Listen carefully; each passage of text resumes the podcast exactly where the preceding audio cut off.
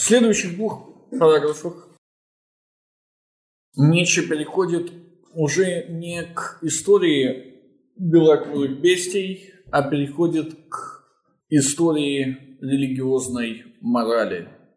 То есть к отношению жрецов с миром. Параграф 7 посвящен иудаизму, параграф 8 посвящен христианству. Угу.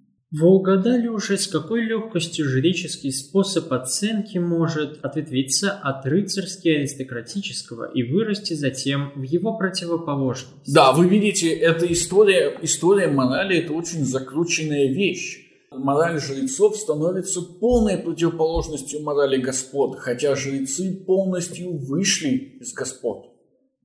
Повод для этого в особенности случается каждый раз, когда каста жрецов и каста воинов ревниво сталкиваются друг с другом и не желают столковаться о цене.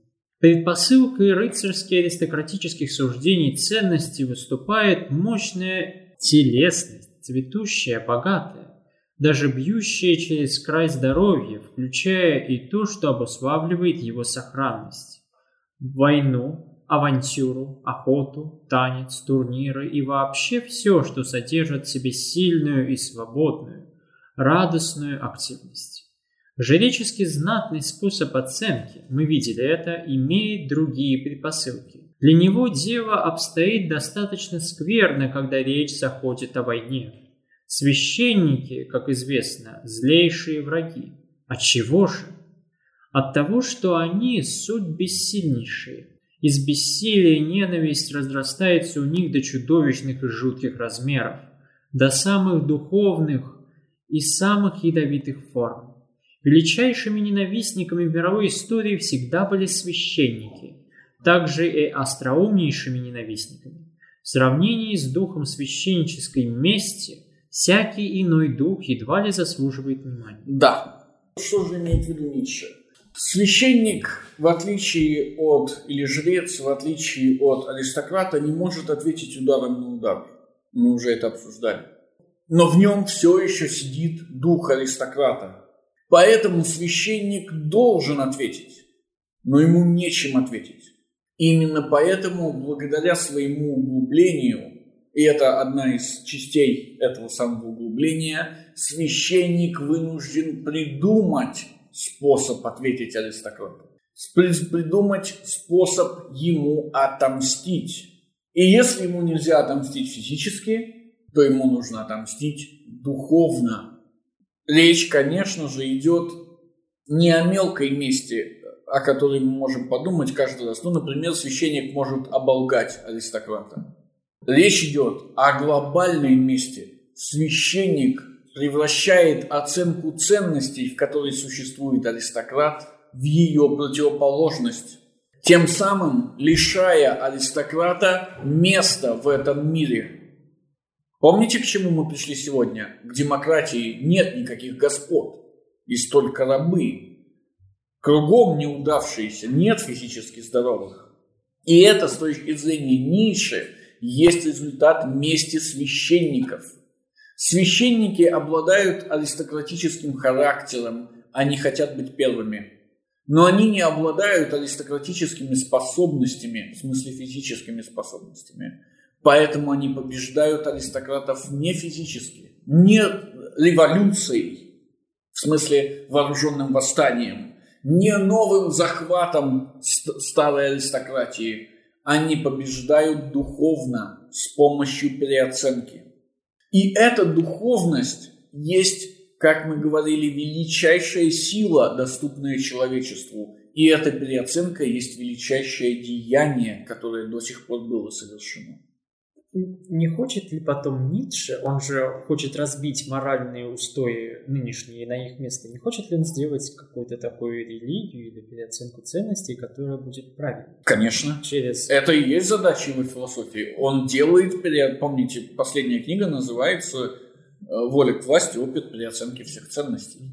Ницше собирается сделать переоценку еще раз, тем самым победив жреческую установку тем самым дав нам новый мир. Сделать переоценку не значит вернуть старое, это очень важно понимать, да? А сделать переоценку значит создать нечто новое. И опять же, вы должны очень четко понимать, точно так же, как переоценка священников стала возможной благодаря первоначальной оценке и победе аристократов, точно так же переоценка, сделанная Ницше, или которую он собирается сделать, стала возможной благодаря переоценке священников. Благодаря тому, что священники создали это больное животное человек. Итак, как же происходит месть? Человеческая история была бы вполне глупой затеей без духа, который проник в нее через бессильных. Возьмем сразу же величайший пример. Да, вы видите, Ницше абсолютно четко вам подтверждает, что человеческая история была бы глупостью. В какой смысле? В каком смысле? В том смысле, что история, например, я не знаю, вида черепах галапагосских – это глупость. Там нет ни капли ума, они просто размножаются и бегают туда-сюда за добычей. Бегают туда-сюда за добычей и размножаются. Что это? Это бессмыслица. Это повод посмеяться, в крайнем случае погрустить. Помните, там черепашонки вылезают из песка и их хватают все подряд. Дети рыдают, когда это видят по телевизору. Но это все.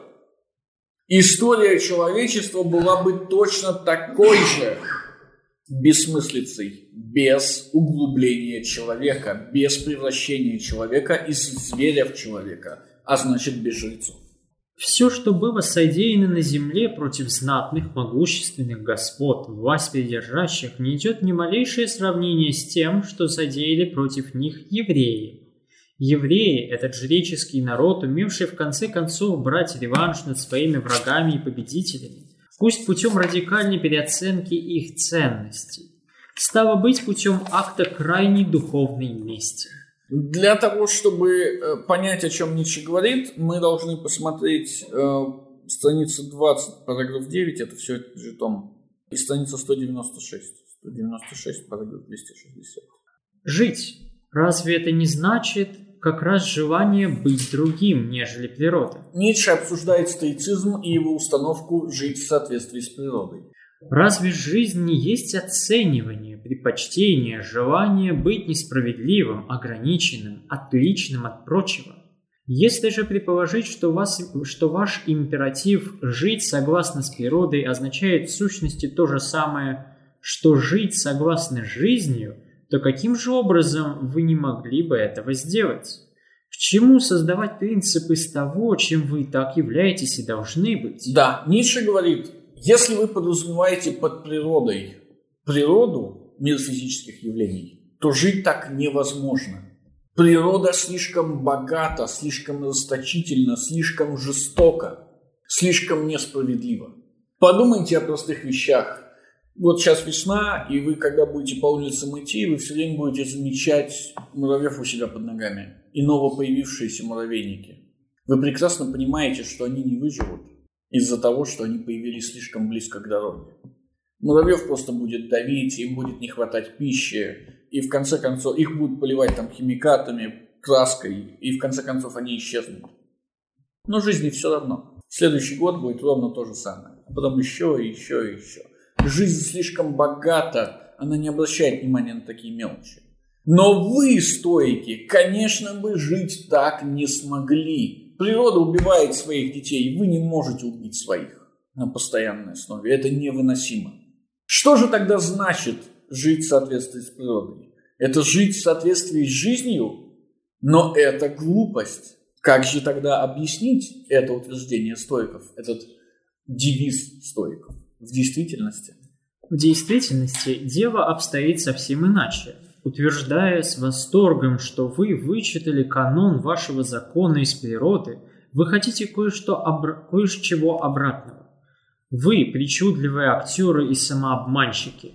Это ваша гордость хочет, хочет предписать природе, даже природе свою мораль и свой идеал, хочет внедрить их в нее. Вы желаете, чтобы она была природой согласно со стоей, и, и хотели бы заставить все бытие бытийствовать исключительно по вашему образу и подобию, к безмерной, вечной славе и всемирному распространению стоицизма. Но это старая вечная история. Но это старая вечная история. Что случилось некогда со стоиками – то случается еще и ныне, как только какая-нибудь философия начинает верить в самое себя. Да, Ницше говорит все ровно наоборот. Не стоики, когда они призывают жить согласно с природой, созерцанием обнаружили природу, истинную природу и говорят, ну вот так и надо. Нет, на самом деле они придумали природу, причем придумали, списав ее прямо с самих себя. И после этого потребовали от природы, чтобы она была похожа на них. Что же это, говорит Ницше? Угу. Она всегда создает мир. Она всегда создает мир по своему образу и подобию. Она не может быть иначе. Философия сама есть этот тиранический инстинкт. Здесь, э, конечно же, превосходная степень. Самая. Самая духовная воля к власти, к сотворению мира, к... Кауза прима. Философия есть самая духовная воля к власти. В этом смысле религия и философия, жрец и философ – это практически один и тот же тип человека. Жрец хочет навязать всему миру свою оценку. То же самое хочет сделать и философ. И то, и другое есть проявление воли к власти. Да, страница 196, параграф 260. Но более всего мораль людей, властвующих чужда и тягостна современному вкусу из-за строгости своего принципа, что обязанности существуют только по отношению к себе подобным – а по отношению к существам более низкого ранга, по отношению ко всему чуждому можно поступать по благоусмотрению или по влечению сердца. Во всяком случае, находясь по ту сторону добра и зла, сюда уже не может относиться сострадание и тому подобное. Долг долгой благодарности и долгой мести, способность к ним – то и другое лишь среди равных.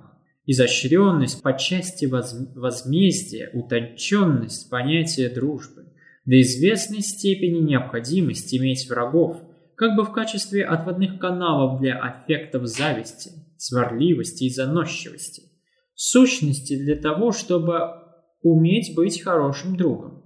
Все это типичные признаки морали знатной. Этого достаточно. Для того, чтобы отомстить миру или, по крайней мере, отомстить аристократам, священник должен выработать то, чего у аристократов нет – долгая память.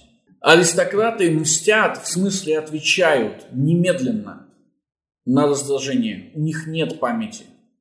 У священника, как наследника аристократов, как брата аристократов, тоже изначально нет долгой памяти. Но его месть требует наличия долгой памяти – и это новая форма углубления человека. Именно поэтому жрецы – это злейшие враги. Их бессилие заставляет их духовно углубляться и в том числе стать способными на долгую месть. Угу. Все, что было содеяно на земле против знатных, могущественных господ, власть придержащих, не идет ни в малейшее сравнение с тем, что содеяли против них евреи. Евреи – этот жреческий народ, умевший в конце концов брать реванш над своими врагами и победителями лишь путем радикальной переоценки их ценностей, стало быть путем акта крайней духовной мести. Да, конечно же, когда Ницше говорит о евреях, мы сразу должны понимать, с кем он их сталкивает. Кто эти аристократы, которым евреи мстят? Рим. Да, Рим против Иудеи. Вот пример, который есть у Ницше в голове. И понятное дело, мы тут же должны задаться вопросом, кто победил. Евреи. И, ну да, Иудея. Иудея победила, конечно же. И тут же мы увидим доказательство слов Ницше о том, что нет силы более мощной, чем мораль, чем моральная оценка. Ницше говорит, посмотрите ну, подразумевает, по крайней мере, посмотрите на Рим как на политическое образование. Сколько раз он упал? Империи приходят и уходят, а Папа Римский вечен. С ним ничего не случилось. Помните, вестготы захватывали империю, сжигали Рим. Потом, э, значит, Фридрих II Гогенштауфен, Карл Великий, Людвиг Баварский, все ходили захватывать Рим. Помните, даже французский король во времена Папы Борджа ходил, Людовик его, что ли, звали. А папа-то здесь. Уже давно нет никакой империи Карла Великого, нет Римской империи, нет Людвига Баварского, нет Священной Римской империи германской нации. Ничего нет, а папа на месте. Это ли не доказательство того, что духовное имеет гораздо большую силу, чем физическое? То есть моральное сильнее, чем политическое. Несмотря на то, что моральное появляется лишь как отражение политического, моральное очень быстро прирастает политическое. Так единственно и подобало жреческому народу, народу наиболее вытесненной жреческой мстительности. Именно евреи рискнули с ужасающей последовательностью вывернуть наизнанку аристократическое уравнение ценности. Хороший равно знатный, равно могущественный, равно прекрасный, равно счастливый, равно боговозлюбленный. И вцепились в это зубами бездонной ненависти. Ненависти бессилия, Потом Ницше назовет это событие, эту переоценку, восстанием рабов от морали или революцией рабов от морали. Так вот, никакой революции рабов переоценка не является. У раба нет креативной силы, только у господина она есть. И в этом смысле революцию совершают, революцию рабов совершают не рабы, революцию рабов совершают жрецы. Эта позиция радикально отличает Ницше, например, от Гегеля. Помните, что там у Гегеля? Диалектика раба и господина. Сталкиваются два сознания. Одно из них побеждает, одно проигрывает. Таким образом, если то, которое проиграло, не умирает, а говорит, не убивай меня, я сделаю все, что хочешь, они становятся самосознаниями. Одно из них это самосознание господина, второе самосознание раба. Гегель говорит, вот будущее, оно не за господами, оно за рабами. По одной простой причине. Господин начинает приказывать рабу что-то делать. Ну, там, иди мне дачу построй, там, покопай вот это, вот это, там, посей мне вот это, э, выпаси скот и так далее, и так далее, и так далее. И Гегель говорит, раб начинает преобразовывать мир. А господин ничего не делает, господин непродуктивная сила. Он там лежит у себя на мраморной скамеечке, кушает виноградик, он ничего не может сделать. И Гегель говорит, когда раб преобразует мир, он постепенно начинает преобразовывать самого себя. Так разворачивается диалектика раба и господина. Естественно, господин обречен, а раб, значит, скоро придет. Если мы слушаем там Маркса, как гегельянца, скоро придет ко всемирному государству, где все, все будет хорошо. Ницше говорит, нет, у раба вообще нет никакой силы что-либо созидать. У него нет креативности, он слишком слаб. Он делает, что ему скажут, но он не делает ничего человеческого. Это все равно, как если бы вы сказали, что когда с помощью быка пашут землю, бык, преобразуя эту землю, преобразует самого себя. Это ж глупость чистейшая. Поэтому нет никакой силы вообще у рабов.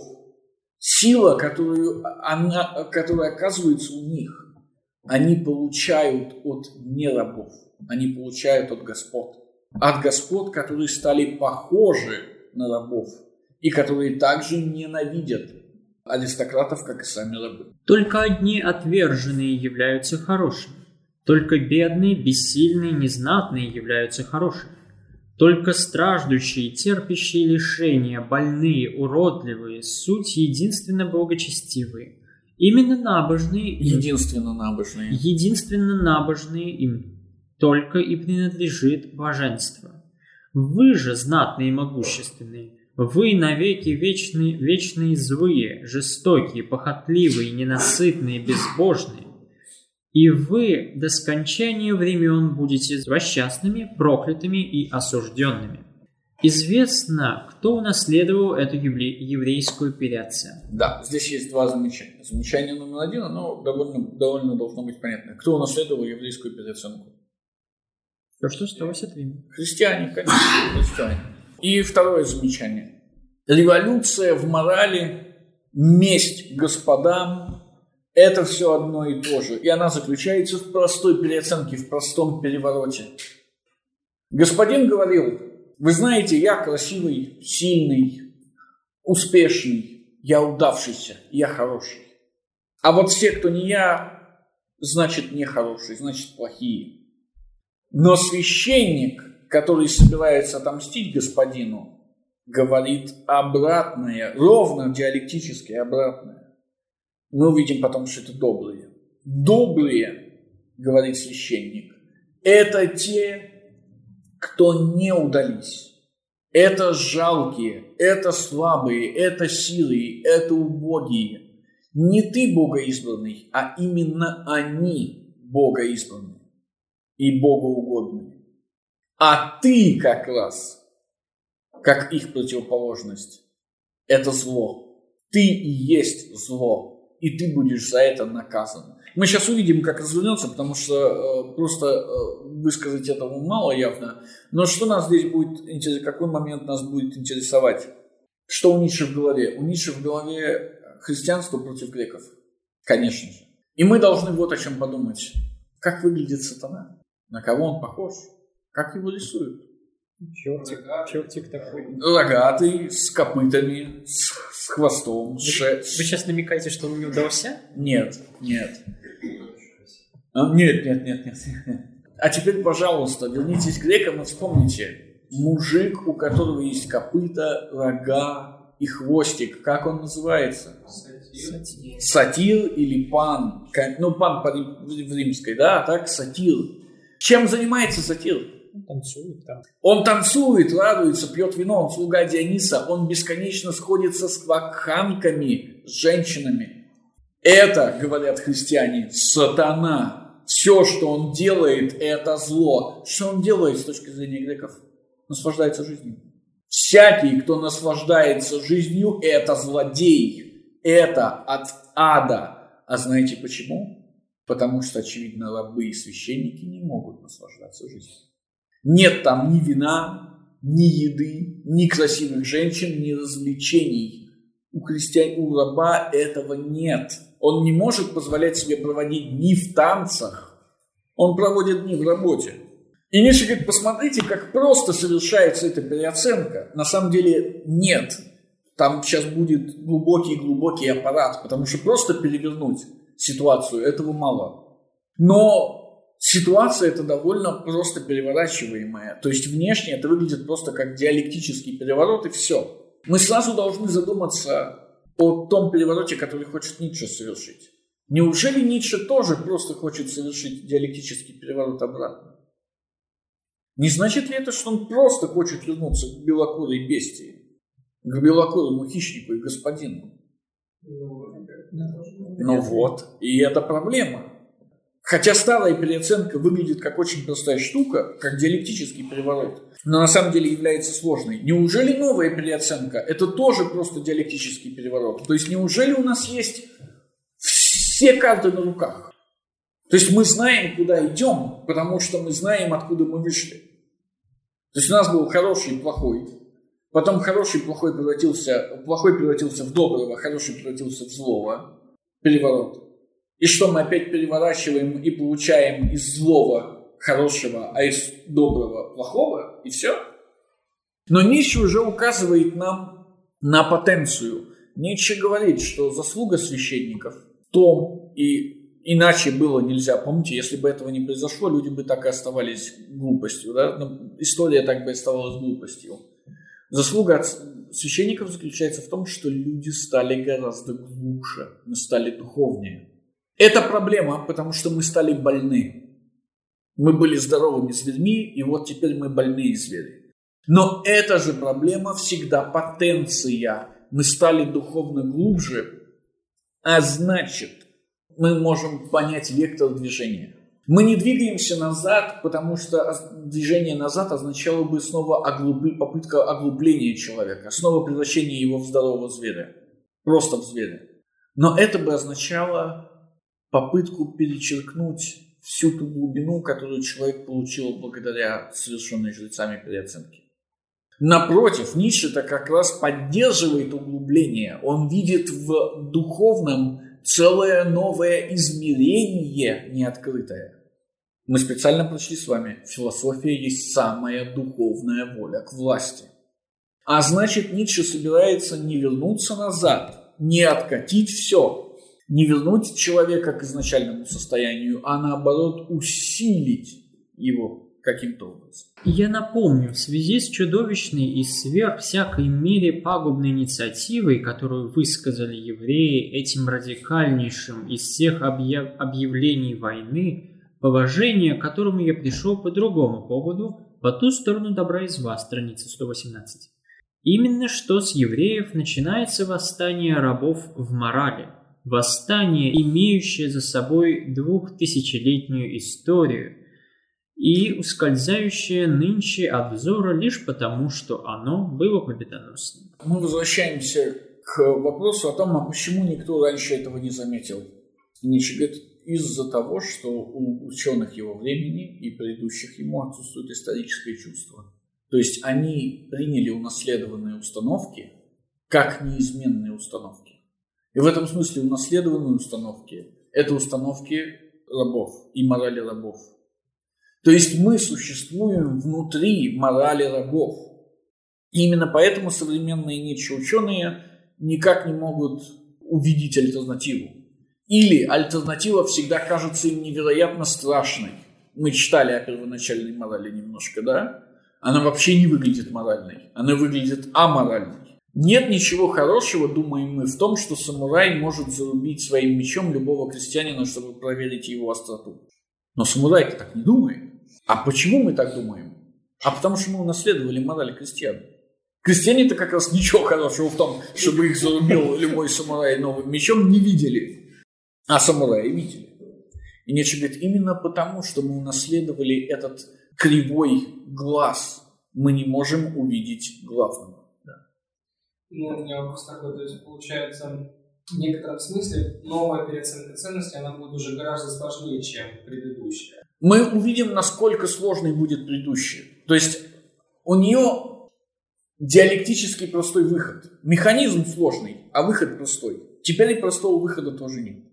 И он также писал о том, что процесс даже предыдущей переоценки, он был очень длительный, и несмотря на то, что на кажущуюся простоту, тоже сложный. Можем ли мы в этом свете воспринимать те процессы, которые происходят сейчас, начало переоценки ценности? Нет, я бы так не сказал. Или, по крайней мере, позвольте мне сказать, что это попытка бы увидеть здесь переоценку практически недостижима. То есть крайне сложно, за, крайне сложно найти элементы переоценки и крайне сложно сказать, насколько сознательными или осознанными, осознанными они являются. Скорее в современном мире вы найдете смешение культур, смешение оценок чем какую-то четкую переоценку. Или если уж найдете, то это будет та же самая христианская переоценка. Ну, например, когда э, страны, не имеющие европейской культуры, получают европейские установки на демократизацию. Не, я скажем. все еще на тему вот, э, философии постмодернистов. Нет, философия постмодернистов не переоценка. С этим я согласиться не могу. М? Но вы не понимаете этого. У вас нет глаз для того, чему потребовалось две тысячи лет, дабы прийти к победе. Здесь нечему удивляться. Все долгосрочные вещи трудно увидеть, трудно их обозреть. Да, но здесь надо согласиться с вами с тем, что, конечно же, процесс переоценки не может быть мгновенным. То есть со смерти Ницше прошло-то всего 120 лет. Ну, там чуть-чуть, чуть-чуть побольше. 120 лет – это ничто для такого масштабного процесса, как переоценка. И в этом смысле я говорил вам с самого начала, что Ницше всегда думает о будущем. И причем об очень далеком будущем, не о близком будущем. Его формула «возлюби дальнего» в частности означает именно это. Но вот в чем ведь это событие. Из ствола того дерева мести и ненависти, еврейской ненависти, глубочайшей и утонченнейшей, создающий идеалы и пересоздающий ценности, ненависти, никогда не имевший себе равных на земле, произросло нечто столь же несравненное, новая любовь, глубочайшая и утонченнейшая из всех родов, родов любви. Да из какого еще другого ствола могла она произрасти? Но пусть и не воображают, что она выросла как прямое отрицание той жажды мести, как противоположность еврейской ненависти. Нет, истинно как раз обратное. Любовь выросла из этой ненависти как ее крона, как торжествующая, все шире и шире раскидывающиеся в чистейшее сияние и солнечную полноту крона, которая с тем же порывом устремлялась в царство света и высоты, к целям той ненависти, к победе, к добыче, к соблазну, с каким глубже и вожделение впивались корни самой ненависти во все, что имело глубину и было злым. Да, вы видите, это снова метафора дерева. Чем выше дерево тянется к свету, тем глубже уходят его корни во тьму. С одной стороны, Ницше снова рассказывает нам о своей диалектике. Все хорошие вещи заканчивают самоупразднением. Еврейская ненависть а вы помните, что если бы Ницше просто остановился на еврейской ненависти, ему бы сказали, ну мы христиане, нам Ветхий Завет не. Заканчивается христианской любовью, но между ними не противоположность, между ними прямая связь. Ибо эта любовь имеет своим основанием, имеет своими корнями это именно ту самую ненависть. И чем больше эта ненависть, тем больше эта любовь. Что имеется в виду? Чем больше христианин ненавидит господина, тем больше христианин должен любить его противоположность. Чем больше христианин хочет отомстить господину, тем более христианским он должен выглядеть. То есть, чем больше христианин хочет отомстить господину, не, ста- не походить на него, не давать ему возможности э, прорасти в самом себе, тем больше он должен быть добрым, милым, хорошим, безопасным, не причиняющим насилия, никого не обижающим ни словом, ни делом. Чем больше он ненавидит здоровье, тем более больным он должен становиться, и тем более больных людей он должен поддерживать. Чем более он ненавидит господина, тем более он должен отказываться от качеств господина. В первую очередь, качество насилия, качество сопротивления. Затем качество, например, эгоизма, потому что очевидно, что благородный зверь, изначальный зверь, это и сугубо эгоистический зверь. И так далее, и так далее, и так далее, и так далее, и так далее. То есть вот эта вот христианская доброта, христианская покорность, христианская нежность, они все время являются укорененными в христианской ненависти, в желании отомстить господину тем фактом, что ты не просто не такой, как он, а абсолютно противоположный. Этот Иисус из Назарета, как воплощенное Евангелие любви, этот Спаситель, приносящий бедным, больным, грешникам блаженство и победу, не был ли он самим, самим соблазном в наиболее жуткой и неотразимой его форме? Соблазном и окольным путем, ведущим именно к тем иудейским ценностям и обновлениям идеалов. Разве не на окольном пути этого Спасителя, этого мнимого противника и отменителя Израиля, достиг и Израиль в последней цели своей утонченной мстительности? Да, новый Бог Нового Завета, любящий Бог, и старый Бог Ветхого Завета, ненавидящий Бог, Бог-убийца – Бог насильник, противоположны друг другу. Но в то же самое время они, и в этом, конечно же, шутка, являются одним и тем же Богом. В смысле, они являются результатом и продолжением одного и того же процесса. Разве не входит в тайное черное искусство доподлинно большой политики мести, дальнозоркой, подземной, медленно настигающей и предусмотрительной в расчетах мести? То, что сам Израиль должен был перед всем миром отречься от орудия собственной мести, как от смертельного врага, и распять его на кресте, дабы весь мир и главным образом все противники Израиля могли, не моргнув глазом, клюнуть как раз на эту приманку. Да и неслыханное ли дело, с другой стороны, при всей изощренности ума измыслить какую-то еще более опасную приманку? Нечто такое, что по силе предстительности, дурмана, усыпления, порчи равнялось бы этому символу Святого Креста, этому ужасному парадоксу Бога на кресте, этой мистерии, немыслимой, последней, предельной жестокости и самораспинания Бога во спасении человека? Несомненно, по крайней мере, что Израиль субкоксигна до сих пор снова и снова торжествовал своей местью и переоценкой всех ценностей над всеми прочими идеалами, над всеми более благородными идеалами. Да. Так получилось, что христианство победило, что еврейство, в кавычках, конечно же, в лице христианства победило. И эта победа была духовной. И эта победа была изощренной местью. Но местью кому? Местью чему? И Ницше говорит местью более благородным идеалом. До сих пор христианство было успешным, но это до сих пор и есть решающий момент.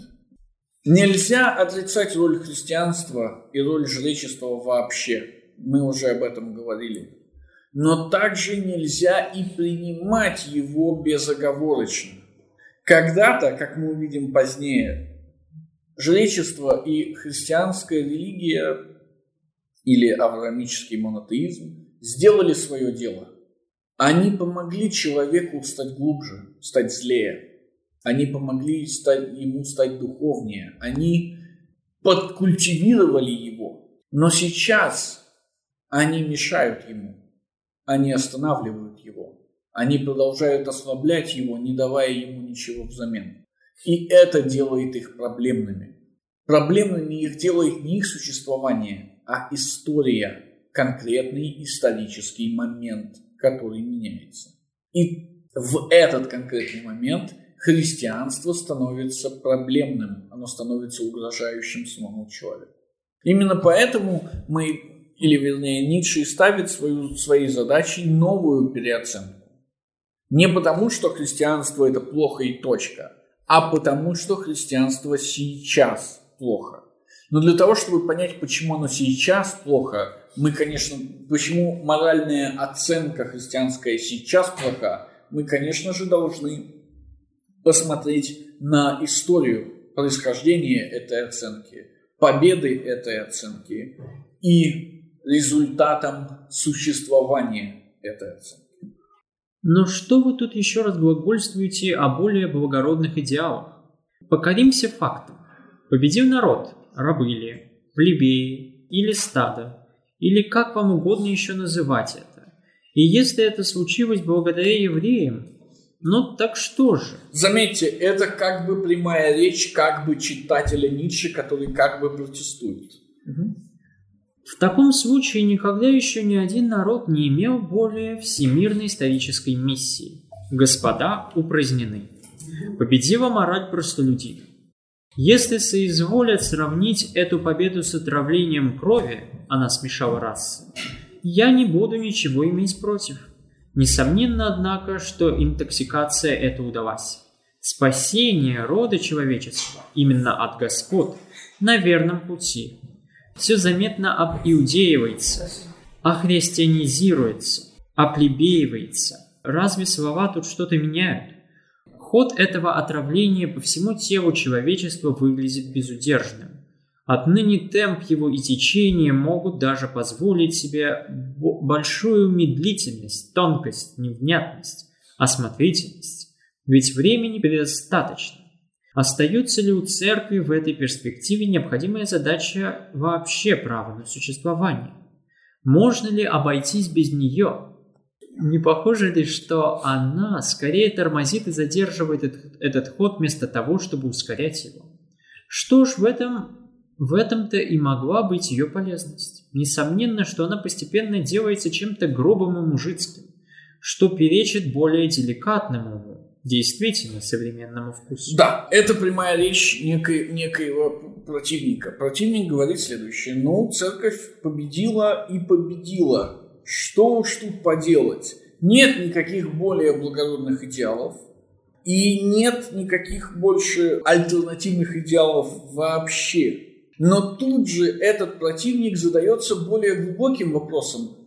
Но если христианский, христианский идеал победил, в смысле кругом только демократизация, плебеизация, массовизация и так далее, и так далее, и тому подобное, а зачем нам церковь-то вообще? на что Ницше намекает? Где, в чьей среде рождается в, 9, в конце 19-го, начале 20 века атеизм? В аристократии? Нет. Аристократия за, за веру царя и отечества. Ну, те, кто? Среди социалистов и коммунистов, конечно. Социалисты и коммунисты говорят, дело церкви, дело плебейства, дело рабов, отличное дело. Только церковь медлит. Церковь нам не дает продвинуть это дело к его финалу, к коммунизму, к анархизму, к чему угодно. Поэтому-то от церкви надо избавиться. Поэтому-то с церковью надо покончить. Она больше не двигатель прогресса, она его тормоз. Не следовало бы ей по меньшей мере стать чуточку более рафинированной. Нынче она отталкивает в большей степени, чем соблазняет. Кто бы из нас стал свободным умом, не будь церкви. Нам противна церковь, а не ее яд. Не считая церкви, и мы любим яд. Таков эпилог свободного ума к моей, к моей речи. Да, вы видите, это, это все речь свобод, некоего свободного ума в кавычках. Свободный ум в кавычках, ну, понятное дело, это те, кто считают себя свободными умами, то есть, собственно, социалисты и коммунисты. Итак, Ницше задается двумя вопросами. Вопрос номер один – куда ведет жреческая переоценка? И вопрос номер два если жреческая переоценка идет супер успешно, то зачем нужны еще сами жрецы и какова их роль? На второй вопрос Ницше ответит в последнем рассмотрении. Честного животного, каким, каковым он с избытком засвидетельствовал себя. К тому же демократа. Он слушал меня до сих пор и не вытерпел свыше меня молчащим. Мне же в этом месте есть о чем молчать. Угу. Восстание рабов в морали начинается с того, что ресентимент сам становится творческим и порождает ценности. Вы знаете, что такое ресентимент. Ницше, во-первых, использует французское слово, потому что нет подходящего в немецком языке. В Заратустре ресентимент называется немного иначе и гораздо более понятнее. Он называется дух мщения.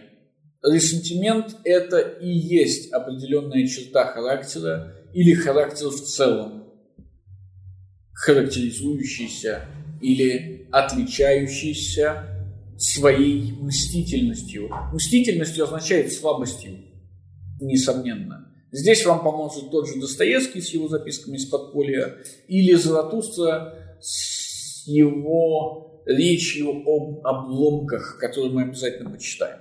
Итак, восстание рабов от морали начинается с того, что месть, а как вы помните, месть священников, становится творческой и порождает ценности, порождает переоценку. Ресентимент таких существ, которые не способны к действительной реакции, реакции, выразившейся бы в поступке, и которые вознаграждают себя воображаемой местью. В то время как всякая благородная мораль произрастает из торжествующего «да» сказанному самому себе, мораль рабов сначала говорит «нет» внешнему, иному, не себе. Это «нет» и оказывается ее творческим деянием. Этот поворот оценивающего взгляда – это необходимое обращение вовне, вместо обращения к самому себе, как раз неотъемлем от ресентимента. Мораль рабов всегда нуждается Э, для своего возникновения прежде всего в противостоящем вовне и внешнем мире, нуждается, говоря физиологическим языком, во внешних раздражителях, чтобы вообще действовать. Ее акция исходно является реакцией. Да, Ницше начинает э, раскручивать противопоставление морали рабов и морали господ. Первый акт господской морали – это самоутверждение – то есть просто утверждение «я хороший». Господин начинает с себя «я удался», «я богатый», «я родовитый», «я добрый». Раб и первое действие рабской морали – это реакция. В этом смысле ресентимент плох, потому что он всегда действует вторым, он мстит кому-то за что-то, за какое-то действие. В этом смысле раб начинает не с себя, раб не самоутверждается, раб начинает с отрицания господина. И таким образом является реакционным. В чем проблема для Ницше? Ну, конечно же, проблема в созидании. Созидание – это всегда акция, а не реакция. Мы не говорили об этом с вами, но вы всегда можете увидеть эту проблему в каких-нибудь современных проявлениях культуры. Особенно в кино, в каких-нибудь странных дурацких боевиках, где главный герой, естественно, а, ничего не делает, до тех пор, пока злодей ему что-то не сделает, и тогда главный герой Б мстит. Джон Вик, они убили его собаку. Э, Бэтмен, грабители ограбили банк. Команда, они похитили его дочку. Арнольд там бревна носит, он ничем не занят, он не, не останавливает, все, у него своя жизнь спокойная, но они похитили его дочку, и теперь они все умрут. И это отражение заключается в том, что кого мы считаем добрым? Вот кого. Подумайте про глобальную историю. Нападающая страна, страна-агрессор – это всегда злодей. А защищающаяся страна – это всегда хорошая, добрая страна. При этом эта логика даже заставляет некоторые страны говорить, что мы на самом деле, атакуя, защищаемся. Оккупация Силезии, когда Гитлер говорил, что вот чехи там прижимают немецкое население, Поэтому, чтобы защитить немецкое население, мы вынуждены реагировать и так далее, и так далее, и так далее. И так, далее. так вот, Ницше сразу подхватывает это. Созидание, креативность – это акт, это действие, а не реакция на действие. Реакция как раз-таки не креативна. И в этом смысле ресентимент – это угроза для человека. Дух ресентимента не дает человеку действовать. Дух ресентимента парализует человека. Обратное явление имеет место при аристократическом способе оценки. Последний действует и произрастает спонтанно. Он ищет свои противоположности лишь для того, чтобы с большей благодарностью, с большим ликованием говорить «да». Его негативное понятие «низкий», «пошлый», «плохой» есть лишь последовательный блеклый контрастный образ по отношению к его положительному, насквозь пропитанному жизнью и страстному основному понятию. Мы благородны, мы добрые, мы прекрасные, мы счастливы. Да, Ницше говорит, изначальная акция благородных, изначальное действие благородных не связано со своей противоположностью. Противоположность эта нужна лишь как дополнительный элемент, как декор, как приправа. Но в случае рабов все ровно наоборот. Рабы не могут действовать иначе, кроме как местью. А значит, для того, чтобы действовать, они нуждаются в ком-то, кто сначала что-то сделает. То есть, для того, чтобы раб захотел отомстить, ему сначала нужен человек, который его ударит, который спровоцирует его желание отомстить. Если аристократический способ оценки ошибается и грешит против реальности, то только в той сфере, которая недостаточно ему известна, знакомство с которой он чопорно чурается. При известных обстоятельствах он недооценивает презираемую им сферу, сферу простолюдина, простонародья. С другой стороны, пусть обратят внимание на то, что во всяком случае аффект презрения, взгляда свысока, высокомерного взгляда, при условии, что он фальсифицирует образ презираемого, много уступает той фальшивке, которая, разумеется, грешит в отношении своего противника. Вытесненная ненависть, месть бессильного. На деле к презрению примешивается слишком много небрежения, слишком много легкомыслия, слишком много глазения по сторонам и нетерпения, даже слишком много радостного самоощущения, чтобы оно было в состоянии преобразить свой объект в настоящую карикатуру и в пугало. Ницше дальше говорит, конечно же, э, господская оценка не лишена проблем. И описывает одну из них. Проблема который Ницше описывает, заключается в следующем. Аристократы не обращают никакого внимания на народ. Они не понимают народа. Они не осознают народа, не осознают рабов. Рабы нужны им для того, чтобы просто отделить себя от, от них. Рабы нужны им как декор, как украшение. Но сути этих рабов они не понимают. И Ницше, кажется, подталкивает нас подумать, что они, следовательно, не понимают и опасности, которые представляют рабы. Угу.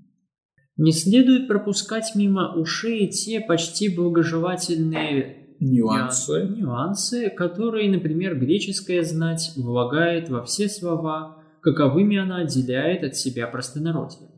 Как сюда постоянно примешивается и присващивается сожаление, тактичность, терпимость, пока, наконец, все слова, подходящие простолюдину, не остались определениями для несчастного, жалкого. Последние два, по сути, обозначают простолюдина как невольника и вьючное животное.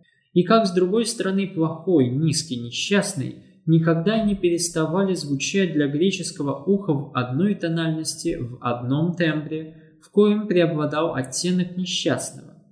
Таково наследие древнего, более благородного аристократического способа оценки, который не изменяет самому себе даже в презрении.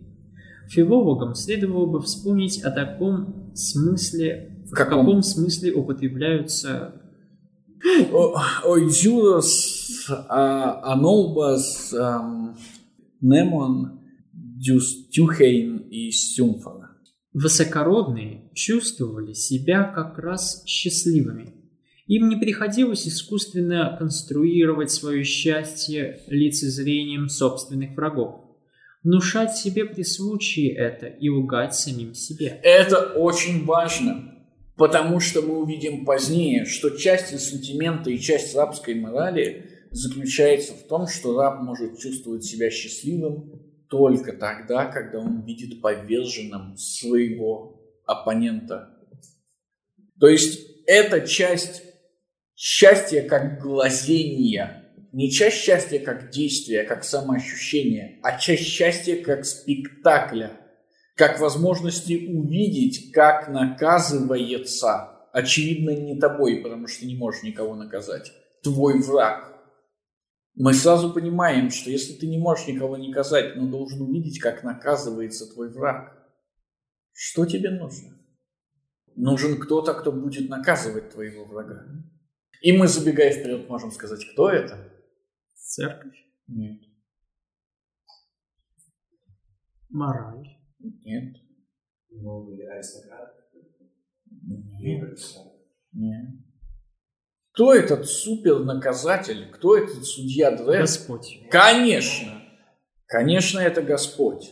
И, соответственно, надо будет придумать, и это часть революции рабов морали. Надо придумать такого Бога, опять же, видите, господина с большой буквы, господина над всеми господами, который отомстит им, который накажет а, аристократов. Именно потому, что рабы не способны никого наказать.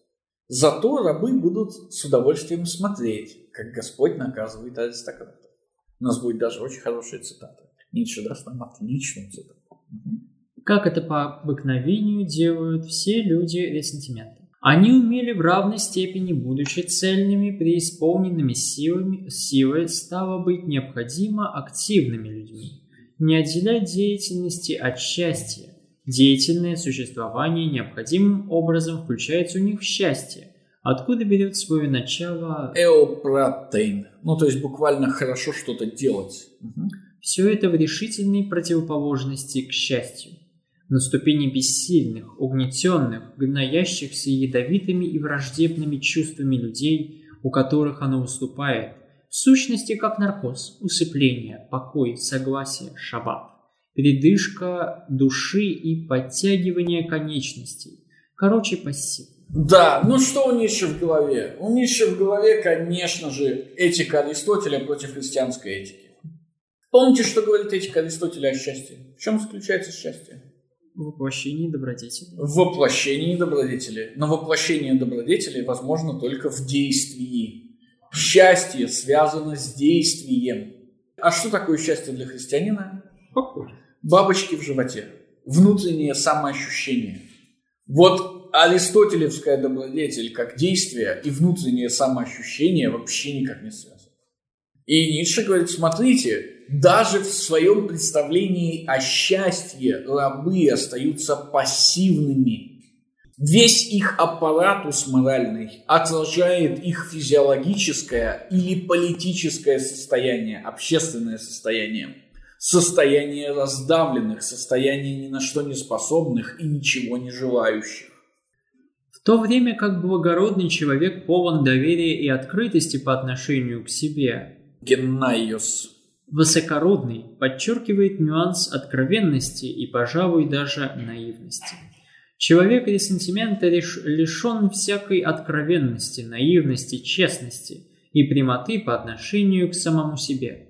Его душа косит, ум его любит укрытие, лазейки и задние двери. Все скрытое при привлекает его как его мир, его безопасность, его усвата. Он знает толк в молчании, злопамятстве, ожидании и сиюминутном самоумолении и самоуничижении. Да, мы уже говорили об этом. Господин, который называет себя честным, ничего не скрывает и честен, потому что он достаточно силен, чтобы отвечать за свои слова. Но раб недостаточно силен, чтобы отвечать за свои слова, поэтому он не может быть честным даже перед самим собой. Он все время должен изворачиваться как перед своим господином, так и перед самим собой. Мы потом поймем, каким образом это происходит. Решающий момент здесь один. Раб все время задается одним и тем же вопросом. Как так получилось, что я раб? И, соответственно, он должен найти ответ на этот вопрос, потому что если он не найдет его, его ждет смерть. Чтобы жить, он должен обмануть себя каким-то образом. Потому что жить, жить просто рабом не получится. То есть Ницше говорит, есть физиологическая ситуация. Она такая. Есть слабые люди, есть сильные люди. Есть удавшиеся люди и неудавшиеся люди. И, естественно, если ты слабый и неудавшийся, тебя нагнули, ты раб. А если ты сильный и удавшийся, ты нагнул, ты молодец. Но для раба это неприемлемое объяснение, потому что это не объяснение, это просто факт. И раб ищет интерпретацию, интерпретацию, которая бы позволила ему жить. Господин не ищет никаких интерпретаций, у него и так все в жизни отлично. И в этом смысле господин остается зверем, господин не углубляется, раб углубляется. Что мы сейчас увидим? Раса таких людей ресентимента в конце концов неизбежно окажется умнее, нежели какая-либо знатная раса. Она и ум-то будет почитать в совершенно иной мере, а именно как первостепенное условие существования. Тогда как ум у благородных людей слегка отдает тонким привкусом роскоши и рафинированности. Как раз здесь и он и отступает на задний план, освобождая место для полной уверенности в функционировании бессознательно управляющих инстинктов или даже для известного безрассудства, храбро пускающегося на правом. На опасность ли, на врага ли, или для той мечтательной внезапности гнева, любви, благоговения, благодарности и мести, по которой во все времена опознавались благородные души. И Ницше рисует нам картину дальше, и эта картина становится все страшнее. Итак, раб должен мстить.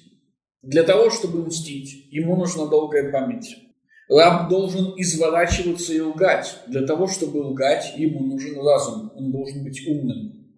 И далее происходит целая культивация подобных качеств. То есть целая история культивации. Для рабов разум становится всем, потому что разум – это то, что позволяет им выжить. В то время как для господ разум не играет существенной роли. У них и так все хорошо. Им не надо становиться умнее, изворотливее, иметь долгую память.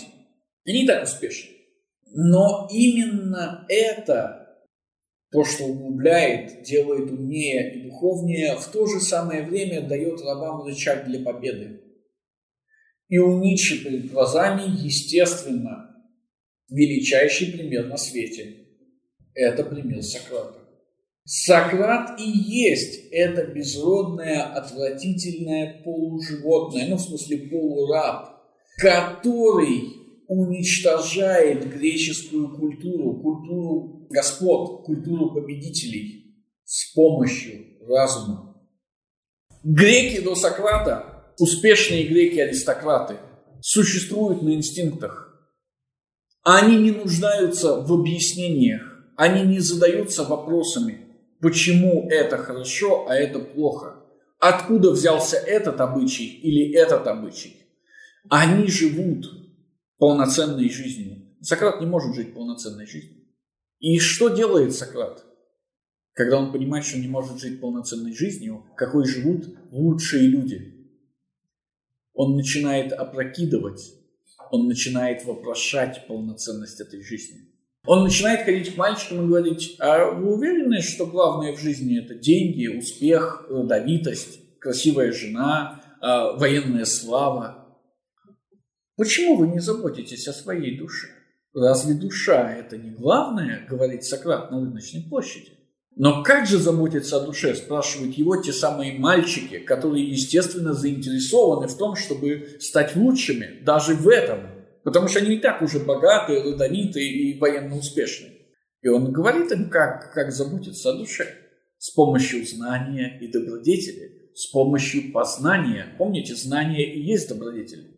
Известная сократовская формула. Но знанием-то обладает только Сократ. Они-то не обладают знанием, их отцы не обладают знанием, их культура не обладает знанием, их наследие не обладает знанием, потому что как только Сократ прикасается к нему своим разумом, их культура гибнет, их наследие гибнет, их религия гибнет. Помните, э, допустим, Лахет и Никий? Лахет с Никием знают, что такое мужество, потому что они есть мужественными. Мужественные. Сократ говорит, да вы же не знаете, что такое мужество.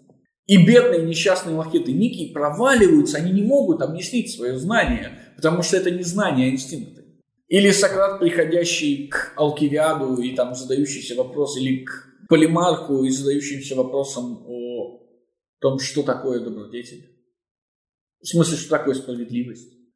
Несчастный мальчонка отвечает, справедливость – это зло врагам и добро друзьям. Все. Через 10 минут несчастный мальчонка уже вынужден признать, что справедливый никому не вредит. Что справедливость означает вообще никому не вредить. Но что же это значит? Он ведь потомок аристократа, он ведь военный. У него даже имя-то какое? Полимарх. То есть буквально военно начальник. И он вынужден признать, что справедливость это никому не вредит. Вот с точки зрения Ницше, греческую культуру губит именно Сократ.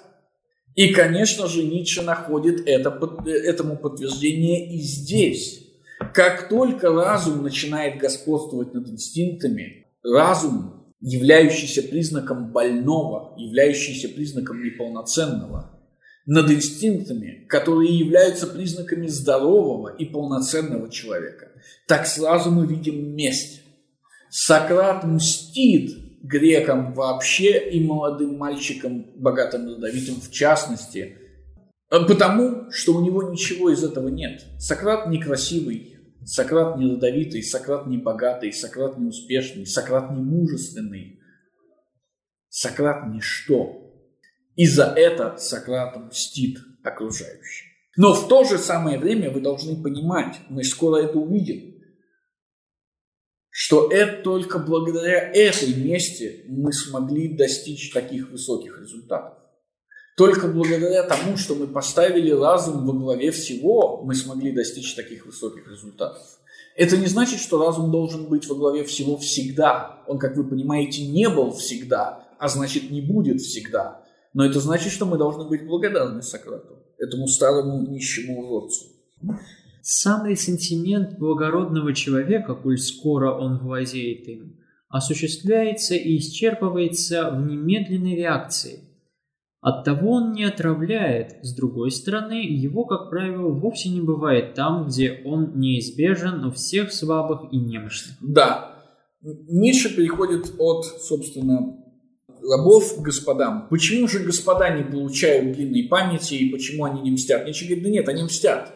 Но проблема только в том, что у них инстинкт мести разряжается мгновенно, потому что они имеют возможность его разрядить мгновенно. В записках из подполья главный герой постоянно, а, главного героя на одной из улиц Петербурга, на Невском проспекте, что ли, толкает военный плечом. И наш герой, а, герой Достоевского, он чуть ли не падает, но он не может с военным ничего сделать. У того шашка на поясе, он тот большой, красивый, в, белой, в белом кителе. Что он ему сделает? Поэтому он приходит, возвращается к себе в коморку и начинает писать свои записки, начинает писать свой журнал. И он думает, он снова и снова возвращается к этой ситуации, к этому походу э, по Невскому проспекту, где его задел военный. И возвращаясь, он думает, ах, а если бы я мог вот это сделать тогда, или вот это сделать тогда, или вот это сделать тогда, или если он не делает этого, то есть не возвращается обратно, он думает, а как бы мне снова найти этого военного и каким-то образом подгадить ему, может быть, написать какую-то на него кляузу, еще что-то сделать.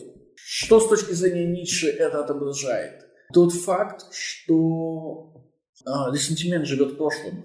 Ресентимент снова и снова в своей памяти возвращается к моменту, когда его оскорбили, к моменту, а, который подталкивает его к мести.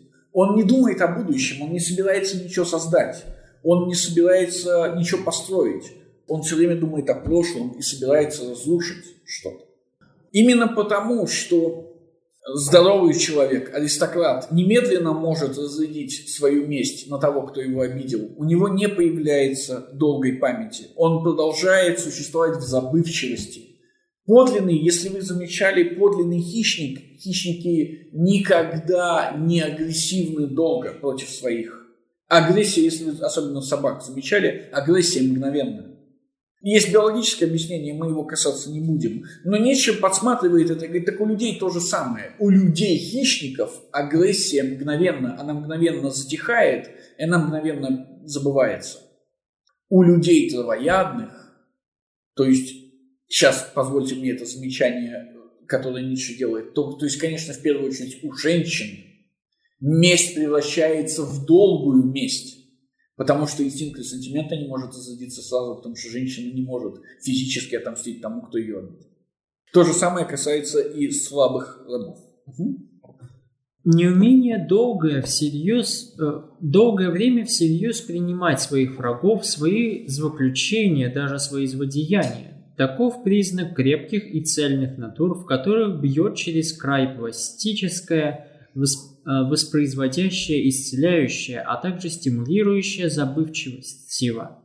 Хороший пример этому в современном мире Мирабо, который был начисто лишен памяти на оскорбление и подлости в свой адрес, и который лишь от, от того не мог прощать, что забывал. Такой человек одним рывком стряхивает себя множество гадов, которые окапываются у других. Только здесь и возможно, допустив, что это вообще возможно на земле, настоящая любовь к врагам своим. Как много уважения к своим врагам несет в себе благородный человек, а такое уважение оказывается уже мостом к любви. Он даже требует для себя своего врага как знака отличия – он и не выносит иного врага, кроме такого, в котором нечего презирать. Зато очень многое заслуживает уважения. Представьте же теперь себе врага, каким измышляет его человек ресентимента. Да, у господ, как мы уже говорили, в их моральной оценке нет привкуса морали. Хороший, плохой – это не осуждение. Когда э, господин называет раба плохим, это не осуждение – когда господин находит в себе своего врага, враг не осуждается, враг превозносится. Ниже Ницше скажет, в Илиаде все участники хорошие. И троянцы, и греки хорошие. Потому что, ведь помните, это опять же Фукидид, ну невозможно иметь своего врага, точно так же, как вашим другом не может быть тот, кто ниже вас – Точно так же вашим врагом не может быть тот, кто ниже вас. Ниже вас во всех смыслах. Господа могут себе это позволить, но рабы не могут себе этого позволить. Для раба поэтому все наоборот. Представьте же себе еще разочек. Представьте же Да. Теперь себе врага, каким измышляет его человек ресентиментом. Вот где его деяние, его творчество. Он сочинил злого врага. Злого как раз в качестве основного понятия, уже исходя из которого в качестве копии и антипода он выдумывает и доброго, самого себя. Да. Ресентимент же, раб же, напротив, не может относиться к своему врагу с уважением, потому что его враг не равен ему. Его враг – это аристократ, его враг всегда лучше, чем он, сильнее, чем он. Поэтому, чтобы одолеть, в кавычках, своего врага, раб начинает приписывать свои оценки сугубо моральные качества, то есть уничижительные качества. Так появляется злой Итак, структура морали господ выглядит следующим образом. Господин действует, он самоутверждается, сам себя он называет хорошим или добрым. Все, что не он, все, что не удалось, свою противоположность, он называет плохим. Но в этом нет э, уничижения, в этом нет моральной оценки. Это просто факт. Раб не может существовать в ситуации, в которой он просто признает себя неудавшимся в котором он просто признает этот факт. Поэтому раб с помощью жреца придумывает новую ситуацию. В этой ситуации он не начинает с себя, он начинает с господина. И господин должен быть этой ситуацией уничтожен. Для этого придумывается уничижительное наполнение термина «злой». И только когда появляется злой господин, только тогда становится возможен добрый, как его противоположность, то есть раб. Иными словами, раб возьмет все, что господин называет хорошим, все, чем он не является, потому что такой физиологический факт, и объявит это злым. И когда он объявит это злым, все, что было в нем плохого, физиологически плохого, немедленно станет добрым. Что зло? Прелюбодеяние, зло, чревоугодие, зло, жадность, наверное, да, зло, эгоизм, зло, красота, зло, красота дьявола. Вот, политическая власть, зло, она тоже от дьявола. Что тогда добро? Ничтожность – добро, Отказ от причинения насилия – добро. Ну, не отказ, а неспособность причинять насилие – добро. Бедность – добро. Голод – добро. Вот и это и есть гигантская переоценка. Но самой по себе переоценки мало. У нее должен появиться огромный аппарат, который ее поддерживает. И об этом мы поговорим с вами в следующий раз. Если у вас какие-нибудь вопросы. Все, тогда я заканчиваю и освобождаю вас на сегодня.